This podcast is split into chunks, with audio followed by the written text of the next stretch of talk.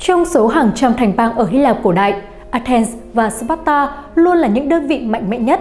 Sức mạnh của hải quân Athens mạnh hơn nhiều so với các thành bang khác, trong khi Sparta chiếm ưu thế với một đội quân hùng hậu. Mặc dù hai thành bang này vô cùng hùng mạnh, nhưng họ vẫn không thể thống nhất bán đảo Hy Lạp. Tại sao Athens và Sparta không quét sạch các nước khác và thống nhất bán đảo Hy Lạp?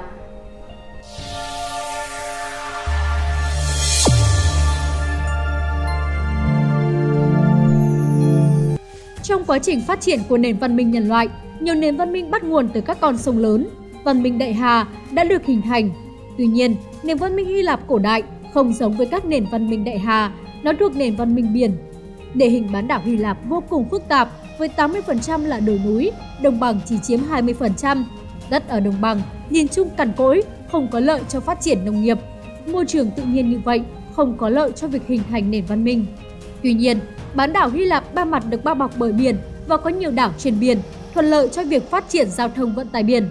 Người Hy Lạp cổ đại dựa vào công nghệ hàng hải tiên tiến đã coi địa Trung Hải là vị trí hoạt động chính của họ. Họ vượt địa Trung Hải bằng thuyền về phía nam để đến Ai Cập cổ đại, nơi nền văn minh nhân loại đầu tiên được khai sinh và vượt địa Trung Hải về phía đông để đến vùng ảnh hưởng của nền văn minh Babylon. Người Hy Lạp cổ đại đã hấp thụ thành quả của hai nền văn minh lớn thông qua giao thương và trao đổi hàng hải. Vào khoảng thế kỷ 20 trước công nguyên, nền văn minh Hy Lạp cổ đại ra đời trên đảo Crete thuộc địa Trung Hải. Nhiều dãy núi và sông cắt ngang chia cắt bán đảo Hy Lạp thành những vùng đồng bằng tương đối khép kín. Địa hình chia cắt khiến giao thông ở bán đảo rất bất tiện và không có lợi cho giao tiếp của người dân, trong khi vô số đảo ở địa Trung Hải lại có lợi cho việc phát triển thương mại ở nước ngoài. Bị ảnh hưởng bởi điều kiện tự nhiên đặc biệt này, hàng trăm thành bang lớn nhỏ đã xuất hiện trên bán đảo Hy Lạp vào thế kỷ thứ 8 trước công nguyên. Các thành bang này thường tập trung vào một thị trấn và được bao quanh bởi một số khu vực nông thôn và diện tích nhỏ. Hầu hết, các tiểu bang thành phố có diện tích từ 50 đến 100 km vuông. Các bang thành phố có quy mô và dân số khác nhau, hầu hết các bang chỉ có vài nghìn người. Trong những quốc gia, thị quốc nhỏ bé này có hai gã khổng lồ là Athens và Sparta. Athens có diện tích hơn 2.000 km vuông và Sparta có diện tích 8.400 km vuông và cả hai đều có dân số hàng trăm nghìn người.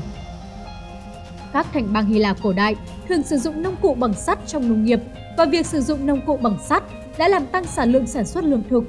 Mô hình kinh tế nông dân nhỏ, tự cung tự cấp đáp ứng nhu cầu của thành phố, quốc gia, nước nhỏ, ít dân. Hơn nữa, thông qua cải cách, các thành bang đã trao cho công dân trong thành phố một số quyền, chẳng hạn như quyền bầu cử và quyền được tự bầu cử của công dân Athens. Bằng cách này, sự công nhận của công dân đối với thành phố, nhà nước được tăng lên và các công dân cá nhân được liên kết chặt chẽ với thành phố, nhà nước. Trong mắt người Hy Lạp cổ đại, họ coi mối quan hệ huyết thống là vô cùng quan trọng. Mỗi thành bang Hy Lạp đều có một vị thần bảo trợ riêng, chẳng hạn như Athens, nữ thần Athena. Không chỉ các quốc gia có niềm tin khác nhau mà đơn vị tiền tệ và đơn vị đo lường của họ cũng không nhất quán. Cùng với thực tế là nhiều thị quốc quan tâm đến thương mại nước ngoài có rất ít trao đổi giữa các thành bang. Mặc dù các thị quốc khác nhau có cùng ngôn ngữ, nhưng họ cũng không hình thành được sự đồng thuận giữa người cùng chủng tộc.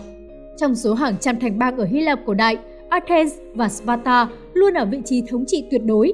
Mặc dù Athens là miền núi và có diện tích đất nhỏ, nhưng vị trí gần biển Aegean ở phía nam và phía đông rất thuận lợi cho giao thương hàng hải. Để duy trì hoạt động thương mại ở nước ngoài, Athens phát triển mạnh mẽ lực lượng hải quân của mình. Lực lượng này mạnh hơn nhiều so với các thành bang khác. Sự phát triển của nền kinh tế hàng hóa và ngoại thương đã làm cho người Athens tương đối thịnh vượng. Hệ thống dân chủ của Athens cũng thúc đẩy sự xuất hiện của tinh thần cởi mở và tự do. Những yếu tố này đã làm cho nền văn hóa của Athens trở nên cực thịnh và trở thành trung tâm giao lưu văn hóa ở Hy Lạp cổ đại.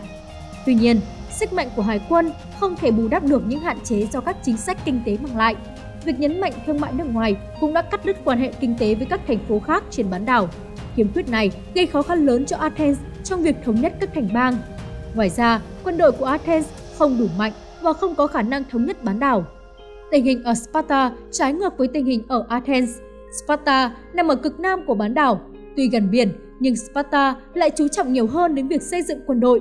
Các chàng trai Sparta phải trải qua quá trình huấn luyện quân sự nghiêm ngặt ngay từ khi còn nhỏ và những chàng trai trẻ chính thức trở thành quân nhân khi mới 20 tuổi. Với sự huấn luyện quân sự nghiêm ngặt, Sparta đã thành lập một đội quân hùng mạnh đã thống trị miền Nam Hy Lạp trong nhiều năm. Sparta cũng thành lập một liên minh quân sự vào năm 546 trước công nguyên. Tuy nhiên, nó vẫn hơi lỏng lẻo và mặc dù Sparta là một trong những quốc gia lớn nhất và đông dân nhất trong số tất cả các thành bang, nhưng nó lại không có tham vọng thống nhất bán đảo Hy Lạp. Trong liên minh, mặc dù Sparta có thể triệu tập cuộc họp của tất cả các quốc gia thành viên và đóng vai trò là tổng tư lệnh của lực lượng đồng minh trong chiến tranh, nhưng các quốc gia trong liên minh có các vấn đề nội bộ độc lập và có quyền biểu quyết ngang nhau về các vấn đề hòa bình và chiến tranh liên quan đến toàn bộ liên minh. Và họ luôn tuân theo nguyên tắc thiểu số phục tùng đa số, do chú trọng quân sự từ lâu nên văn hóa, giáo dục và kinh tế của Sparta tương đối lạc hậu, khó có thể ảnh hưởng đến các thành bang khác. Những khiếm khuyết cố hữu của Athens và Sparta cùng với sự bất đồng của các thành bang khiến con đường thống nhất Hy Lạp cổ đại trở nên vô cùng khó khăn. Người Hy Lạp cổ đại tôn thờ tự do thành bang và chống lại hệ tư tưởng đế quốc. Trong mắt công dân của các bang khác nhau, sự độc lập của thành phố là trên hết.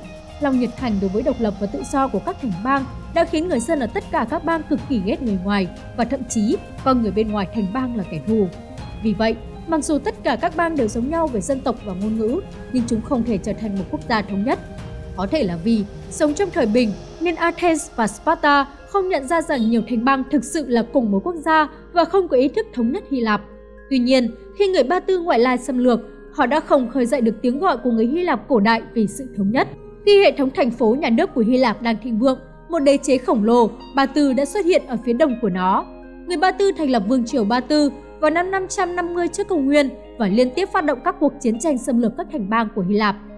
Năm 490 trước công nguyên, Darius I của Ba Tư đã gửi một đội quân tấn công các thành bang Hy Lạp một lần nữa. Những người lính Ba Tư được chia thành hai nhóm, băng qua eo biển Thổ Nhĩ Kỳ để chinh phục Thrace và Macedonia từ Bắc xuống Nam và một tấn công về phía Tây, chinh phục vùng Indonian, nay là bờ biển phía Tây Nam của Thổ Nhĩ Kỳ. Các thị quốc Hy Lạp bị Ba Tư xâm lược cuối cùng đã nhận ra rằng các thành bang nói cùng một ngôn ngữ, thực sự thuộc cùng một chủng tộc và Ba Tư mới là người nước ngoài. Vì vậy, họ quay sang Athens và Sparta để cầu cứu sự giúp đỡ. Sparta tin rằng vị trí xâm lược của Ba Tư không đe dọa mình. Hơn nữa, Sparta đang cố gắng tìm cách khiến cho Athens và Ba Tư vừa thua vừa gặt hái lợi ích về họ, nên họ đã không tham gia vào cuộc chiến này. Athens gửi quân đến hỗ trợ các quốc gia bị xâm lược. Năm 490 trước công nguyên, quân Ba Tư và Athens gặp nhau tại đồng bằng Marathon. Cuối cùng, Athens đã tiêu diệt 6.400 quân Ba Tư với cái giá là 192 người chết. Sau chiến tranh, Ba Tư đã chọn rút lui trước tình hình bất ổn trong nước. Chiến thắng của Athens trong trận chiến này đã làm tăng đáng kể uy tín và ảnh hưởng chính trị của họ với các thành bang. Ba Tư tạm thời rút quân nhưng vẫn chưa buông bỏ ý định đánh chiếm Hy Lạp. 10 năm sau, nước này lại gửi thêm 300.000 quân và 1.000 tàu chiến đến xâm lược. Trong cuộc chiến này, quân đội Ba Tư mạnh chưa từng thấy và các quốc gia Hy Lạp cảm thấy bị đe dọa nghiêm trọng. Để duy trì độc lập và tự do của thành phố, nhà nước, Athens và Sparta đã hợp nhất để thành lập một liên minh chống Ba Tư. Hai cường quốc đã hợp nhất lợi thế của mình, hải quân và lục quân và trở thành trụ cột trong cuộc kháng chiến với Ba Tư. Trong trận chiến ở đèo Thermopylae, 300 người Sparta đã dùng mạng sống của mình để đổi lấy gần 20.000 người thương vong ở Ba Tư. Hải quân Athens đã lợi dụng sự linh hoạt của các tàu chiến để đánh thiệt hại nặng nề cho hải quân Ba Tư và hầu hết các tàu chiến của hải quân Ba Tư đều bị tiêu diệt. Do đó, Ba Tư buộc phải rút quân khỏi bán đảo Hy Lạp. Các thành bang Hy Lạp đã giành chiến thắng trong chiến tranh Hy Lạp Ba Tư lần thứ hai. Chiến tranh Hy Lạp Ba Tư là một ví dụ hoàn hảo về sự hợp tác giữa Athens và Sparta và đây cũng là thời kỳ hợp tác chưa từng có giữa các thành bang Hy Lạp. Mặc dù chiến tranh đã khiến các quốc gia Hy Lạp nhận ra rằng họ là cùng một chủng tộc, nhưng các yêu cầu về tự do và độc lập của các thành bang vẫn cao hơn nhiều so với hiểu biết của họ về sự thống nhất.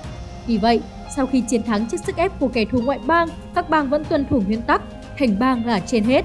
Vì độc lập, chủ quyền của thành bang, họ đã kiên quyết chống lại chủ nghĩa bá quyền và tư tưởng đế quốc. Cuối cùng, dẫn đến nội đấu, các thành bang Hy Lạp chỉ đẩy lùi được sự xâm lược của người Ba Tư nhưng không loại bỏ hoàn toàn mối đe dọa của người Ba Tư. Để tiếp tục chiến đấu với Ba Tư, vào năm 478 trước công nguyên, hơn 150 thành bang ở phía bắc bán đảo Hy Lạp đã thành lập liên minh Delian. Nhờ sức mạnh mạnh mẽ của mình, Athens đã buộc các thành bang tham gia liên minh trở thành chi hầu của mình. Athens chuyển kho bạc của liên minh về nước của mình, đàn áp nghiêm trọng các thành phố đã tuyên bố rút khỏi liên minh và yêu cầu các nước đồng minh sử dụng tiền tệ của Athens. Liên đoàn Delian trở thành tài sản riêng của Athens và đế chế Athens bước đầu được hình thành. Sức mạnh và sự bóc lột của Athens đã gây ra sự bất mãn giữa các thành phố khác. Cuộc tranh chấp giữa tư tưởng đế quốc của Athens và hệ tư tưởng thành bang do Sparta đứng đầu cuối cùng đã phát triển thành một cuộc hỗn chiến giữa các thành bang Hy Lạp. Và 450 năm trước, thành phố nhà nước do Athens và Sparta đứng đầu đã xảy ra xung đột kéo dài 6 năm. Cuộc chiến này được gọi là chiến tranh Peloponnesian trong lịch sử bởi vì không ai trong hai bên có thể loại bỏ bên kia và cuối cùng hai phía đã tổ chức một cuộc thương lượng hòa bình.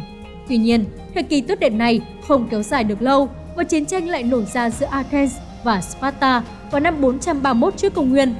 Vào đầu cuộc chiến, Athens và các đồng minh sử dụng ưu thế của hải quân để tấn công Sparta, trong khi Sparta và các đồng minh sử dụng ưu thế của quân đội trên bộ để chống lại. Thuận lợi và khó khăn của hai bên là rõ ràng.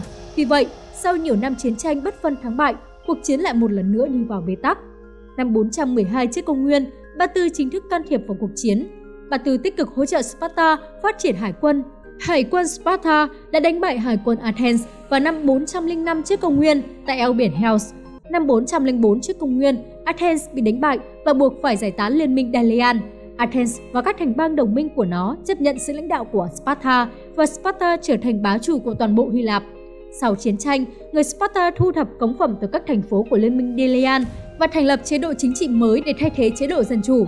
Chính sách của Sparta một lần nữa dẫn đến các cuộc chiến tranh liên tục ở Hy Lạp và làm suy yếu nghiêm trọng sức mạnh của thành bang Hy Lạp. Trong trường hợp nội bộ Hy Lạp liên tục đấu đá và sức mạnh của nước này bị suy yếu, Ba Tư vốn thu được lợi từ những cuộc chiến này đã đóng vai trò là người hòa giải và phân xử. Năm 387 trước công nguyên, các thành bang đã ký một thỏa thuận theo yêu cầu của Ba Tư. Thỏa thuận không chỉ đảm bảo rằng tất cả các thành phố của Hy Lạp được hưởng quyền tự trị, mà còn quy định rằng một khi một thành bang có chiến tranh, Ba Tư có thể can thiệp. Tất cả các quốc gia Hy Lạp đều chấp nhận sự phân xử của Ba Tư. Cuộc hòa giải này tuyên bố rằng chủ nghĩa tiêu chuẩn thành phố, nhà nước đã đánh bại ý tưởng thống nhất đế quốc. Athens và Sparta đã hoàn toàn rút khỏi nhiệm vụ thống nhất Hy Lạp. Cuối cùng, trách nhiệm nặng nề của việc thống nhất Hy Lạp đã đổ lên vai những người Macedonia ở phía Bắc. Những người Macedonians từ lâu đã ở diền nền văn hóa Hy Lạp về kinh tế và văn hóa tương đối lạc hậu và được người Hy Lạp gọi là những kẻ man dợ. Macedonia đã tận dụng sự suy tàn của các thành bang như Athens và Sparta để học hỏi văn hóa Hy Lạp tiên tiến hơn và bắt đầu quá trình Hy Lạp hóa. Dưới sự lãnh đạo của Alexander Đại Đế, sau khi Macedonia thống nhất Hy Lạp vào năm 337 trước công nguyên, Alexander tiếp tục bành trướng ra nước ngoài. Sau 10 năm chinh chiến, ông đã thành lập một đế chế khổng lồ trải dài ba lục địa, trải dài ba lục địa Á, Âu và Phi Quý vị và các bạn đang theo dõi trên kênh Tỷ Điển Lịch Sử. Nếu thấy số này hay, đừng quên bấm like, share để lan tỏa thông tin ý nghĩa này và nhớ subscribe kênh Tỷ Điển Lịch Sử để nhận thêm nhiều thông tin lịch sử bổ ích. Còn bây giờ, xin chào và hẹn gặp lại!